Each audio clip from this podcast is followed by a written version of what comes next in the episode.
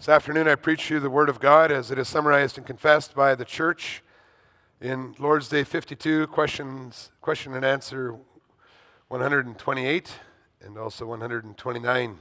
It's on page 564 in the book of praise. We're confessing what we believe concerning the prayer that our Lord Jesus taught us to pray. We've seen the petitions that he taught that we can find in Matthew 6 and Luke 11. And here we confess how do you conclude your prayer? For yours is the kingdom and the power and the glory forever. That is, all this we ask of you because, as our King, having power over all things, you are both willing and able to give us all that is good. And because not we, but your holy name should so receive all glory forever. What does the word amen mean? Amen means it is true and certain. For God has much more certainly heard my prayer than I feel in my heart that I desire this of him. Beloved congregation of our Lord and Savior Jesus Christ, if you have access to a Bible, you have access to the Creator's divine revelation about reality. Through the words of Scripture, we are able to see the kingdom of heaven and who is in control of everything in the universe. God's word reveals that we are also a part of this great work of God who has been gathering a congregation to worship Him in all times and in all places in the world. And along with revealing the, the greatest problem in the world and the cause of our eternal misery, which is sin, the Lord also shows us his gracious work of redemption through Jesus Christ and the new and abundant life that we can enjoy in his kingdom. Though we are so very weak and the attack of the evil one is so fierce, as we also saw as we, we looked at some of the final petitions our Lord taught us. When we guard the promise of the gospel deep in our own hearts, we may also always pray to the Lord with confidence. The Holy Spirit is more powerful than all the powers of the evil one put together. And He dwells in the hearts of Christians to lead us in the victory that is already ours in Jesus Christ. Understanding reality as it really is, we conclude our prayer with a confession of faith in the wonderful sovereignty and power and glory of our Heavenly Father that will serve as our everlasting song of victory. Although it is possible that the Lord Jesus did not teach his disciples at that time to conclude their prayer with this particular doxology, and you'll notice in the ESV there's a, a, footnote explaining that those words are not found in all of the original manuscripts. It's possible he didn't even then teach the word amen at, to his disciples at that time. When we see it as a simple confession of faith, that the church uses to express our trust in the God who is worthy of all glory and honor. We can also see the importance of such a conclusion in our regular prayers. As David concluded in 1 Chronicles 29, and the heavenly beings repeat in, in, in their song in the heavens that we read about in Revelation 4 Our heavenly Father is worthy of such praise. And all who have been transformed by the Holy Spirit will speak these words of confession and doxology in humble devotion. And I preach to you the gospel of this truth that underlies all that we do, everything that we say. Under the theme, we end our prayer confessing our faith in the reality of God's work in the world. We'll see that confess this because everything is His and it is true and certain. After the people of God expressed a generous desire to glorify God with all their financial gifts, King David, serving as a type of Christ, our mediator, he began his prayer with the words that we use to end our prayer. It's worthwhile to have those words open before you. Again, it's 1 Chronicles 29, verses 11 to 13. And we're thinking here also of the conclusion of the Lord's Prayer and, and comparing them. We see the Holy Spirit teaches us Yours, O Lord, is the greatness and the power and the glory and the victory and the majesty. For all that is in the heavens and in the earth is yours. Yours is the kingdom, O Lord, and you are exalted as head above all. Both riches and honor come from you, and you rule over all. In your hand are power and might, and in your hand it is to make great and to give strength to all. The underlying assumption, the reason for our confession and doxology. That's a, a statement of praise. The reason that we pray is that everything is the Lord's. Mentioning even more things than we do in, in the conclusion to the Lord's Prayer, King David blesses the Lord for his greatness, his power, his glory, his victory, his majesty, and the kingdom. The Holy Spirit gave us David's prayer to help us understand the parts of our confession and doxology at the end of our prayers. We begin our conclusion confessing, For yours is the kingdom. You notice it's the kingdom.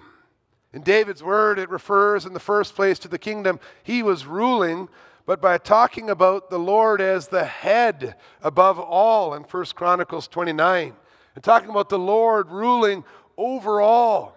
We could see that everyone who worships the creator of heaven and earth knows that God is sovereign ruler over physical and spiritual kingdoms.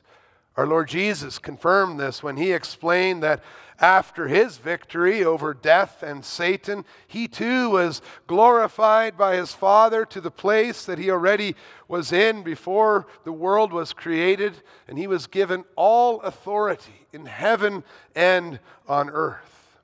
And when we repeat that the Lord is king over everything, we are expressing our faith in all that the Bible reveals about reality, which is much more than the media or even the history books might reveal about reality. We don't believe that there is any king or power that is more powerful than our Heavenly Father.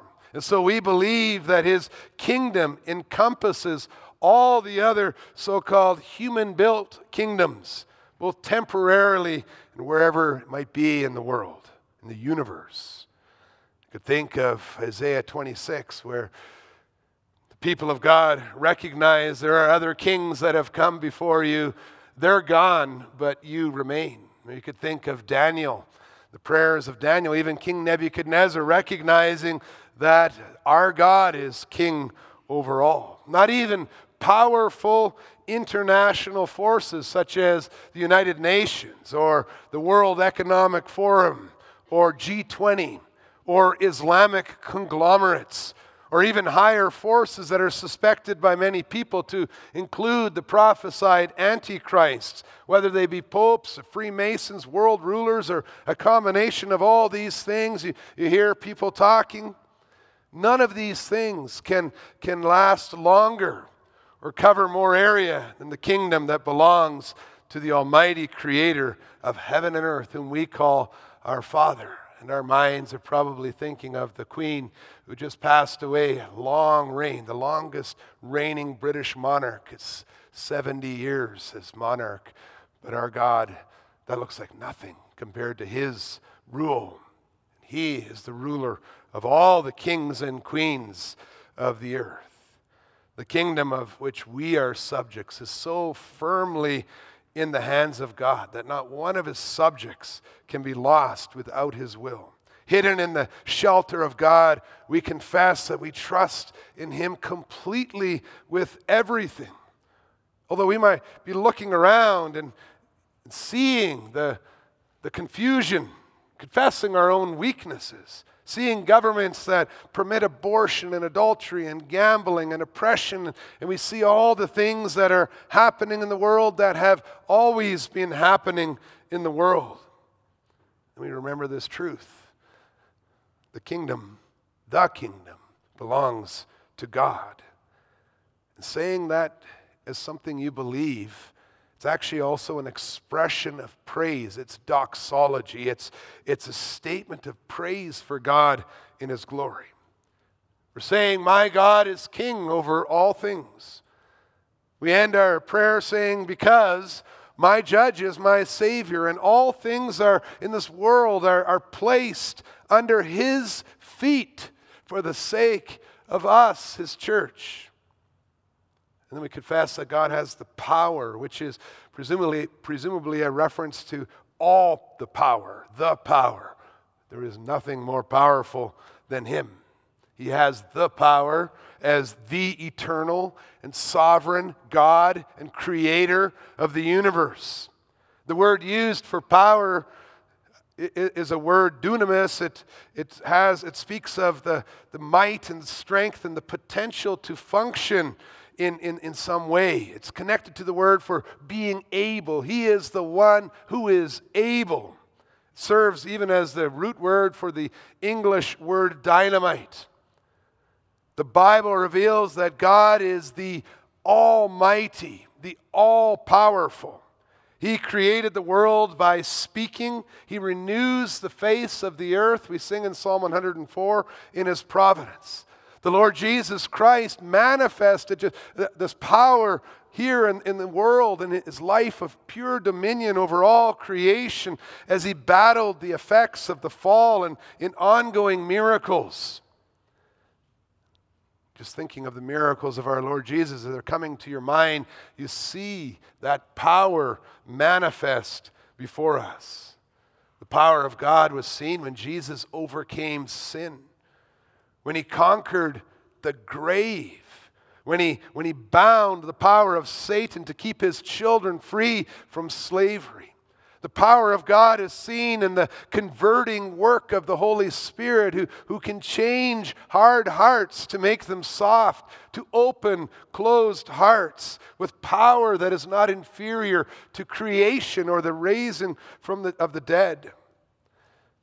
Well, when we need power and strength, we turn to the Lord who is willing as faithful Father and able as Almighty God. All the evils and the temptations and the desires in our hearts are there by God's permission, but He is more powerful. The suffering, the weakness, the inexplicable corners of life, those are things that are not outside of God's control, even though we cannot understand all the details.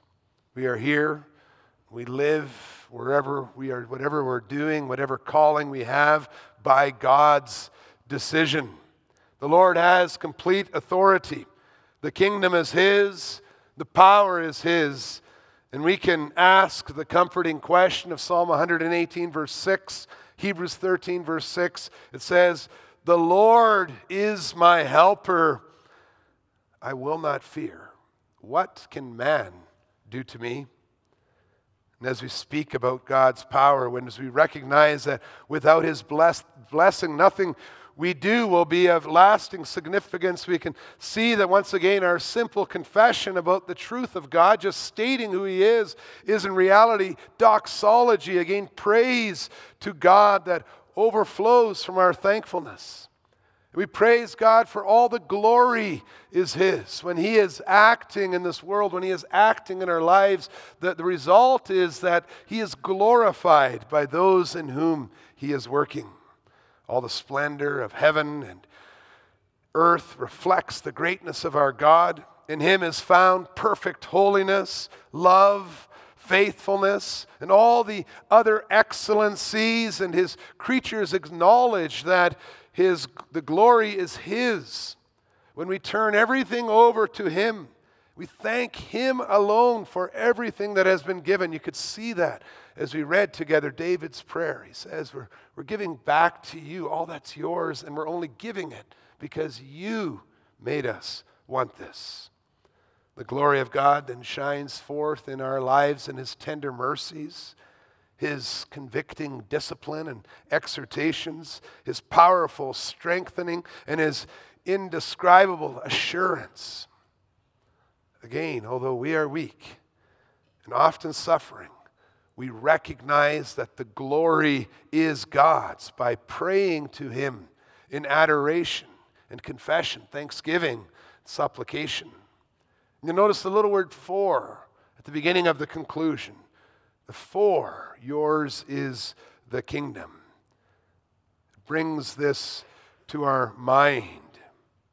Before the Lord even begins to answer our prayer, we already praise our sovereign King in, in wonder for his deep and powerful greatness. We, we began the prayer, Hallowed be your name. And we end the prayer saying, For your name is holy and great and worthy of praise. We know in whom our hope is founded. It's true and certain. When, we, when all this confession and praise that comes from your lips, when it's not just saying words without thinking about what you're saying, but when it's something you truly believe and, and you think about all the time, not only when you pray, but also when you head out of, of your house to, to go to school again or you go to work again. And you go out saying, For yours is the kingdom and the power and, and the glory. It affects every part of our lives. The Lord's Prayer is a, is a prayer for every day. And the conclusion of the Lord's Prayer sets the tone for all that we do.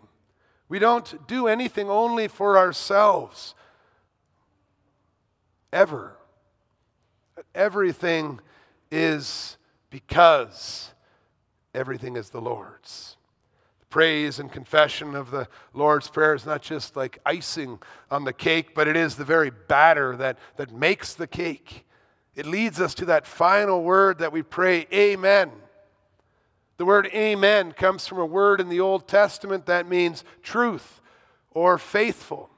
It's used in Scripture for by people to indicate their agreement or acceptance with a message or a command. It's found the, on the lips of the congregation when the Lord revealed to them the blessings and the curses of the covenant, and, and all the people responded, Amen. It's also a word that's used to follow doxology or, or psalm or prayer. Many of the books of Psalms end with a doxology that repeated amen. We read one this morning, Psalm 41. The display text this afternoon, Psalm uh, 72 as well, had that as, a, as the ending of the book. Psalm 106, verse 23, that we, we sang.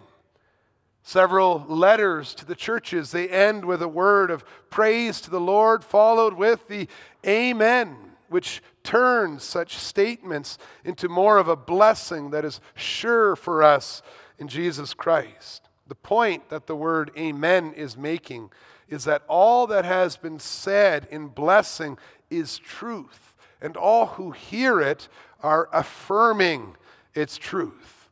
And this is only possible because when the word amen is on our lips, it is a statement about who God is. We, can't, we can say amen after any statement or any prayer that repeats the promises that were made by the Lord.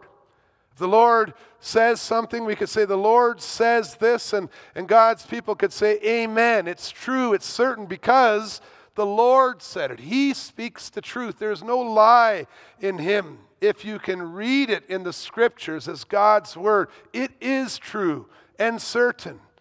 It's followed with amen. It affects our lives. It's noteworthy that the Lord Jesus often used the word amen to start his teaching. Sometimes you will read, I tell you the truth. Or like we read this morning, John 13, a couple times, truly, truly I say to you. It would be possible to read this, Amen, Amen, I say to you truly is a translation of the word amen in this context. And when the Lord Jesus uses the word amen, he is simply making it clear that no one can deny the truth that he is speaking. His words are as faithful and as, as sure as the blessings and the curses of the covenant in the Old Te- that the people read in the Old Testament. As the very promises of God to his people.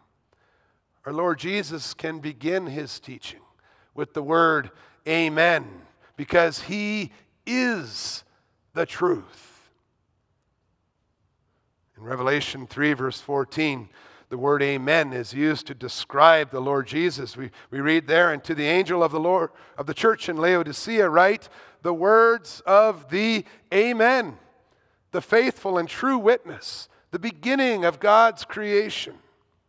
It is only in the Amen, Jesus Christ, that we can say Amen at the end of our prayers with such boldness. This is true for us in the Amen in Jesus Christ. Paul explains that in 2 Corinthians that we, we read together. There we read, As surely as God is faithful, our word to you has not been yes and no. For the Son of God, Jesus Christ, whom we proclaimed among you, Silvanus and Timothy and I, was not yes and no, but in him it is always yes. And then he says, For all the promises of God find their yes in him. That is why it is through him that we utter our amen to God for his glory. And it finishes, and it is God. This is first uh, Corinthians, 2 Corinthians 1, verse 21, and it is God who establishes us with you in Christ and has anointed us, and who also put a seal on us and given us his spirit in our hearts as a guarantee. You catch that in verse 20? The promises of God for his children are yes, in Christ. That means he makes it possible for us to receive all that God has promised. And so, also in Christ, that means being united to Christ by faith, sharing in all his work, we may speak the word, Amen. It's a statement of faith and trust and confidence that Jesus Christ's work really changes our situation. You have access to the throne room of God in Jesus Christ. You may be sure that God hears your prayers in Jesus Christ. You can end your prayers. Amen. And we confess God has much more certainly heard my prayer than I even feel in my heart that I desire this of Him. The reality of Jesus' work, it, it astounds us. That confession is a, is a confession of, of wonder. It's, it's even more than I feel. The fact that we may pray to God as our Father and ask Him for all these things and know that He is listening all the time, it's, it's staggering to our minds. Then, when we have the, the boldness to say amen, the, the word almost serves as a, as a pinch yourself. You're not dreaming. This is true and certain. What God says and what we confess and what we have in Jesus Christ, all that stuff being everything, everything being His, that's the reality of this world in which we live. And in that reality, we find our comfort and our hope. God knows He hears our prayers. Amen. It's true and certain. Although I may not always feel this, or I may have been distracted by the other explanations of reality that we run across in the world and that are coming into our lives from every angle. And although I might be even a bit muddled in my own approach, and although I might doubt the truth in my moments of weak faith or when I'm feeling the despair and the darkness, the Lord hears my voice. And as my Heavenly Father, He is willing and able to help me because everything is His. It's true and it's certain. This is the truth for us in Jesus Christ in our lives. God rules, He rules for all eternity. And our God hears the prayers of His children for perseverance unto eternal life. It's true, it's certain. In your daily confession of faith, and trust in God. It's a resounding declaration of who you are. It's a resounding declaration of praise for God the Father, God the Son, God the Holy Spirit. In Jesus Christ, you have obtained all that God has promised. Amen. What a glorious comfort. What a rich truth. Amen. That's the final amen.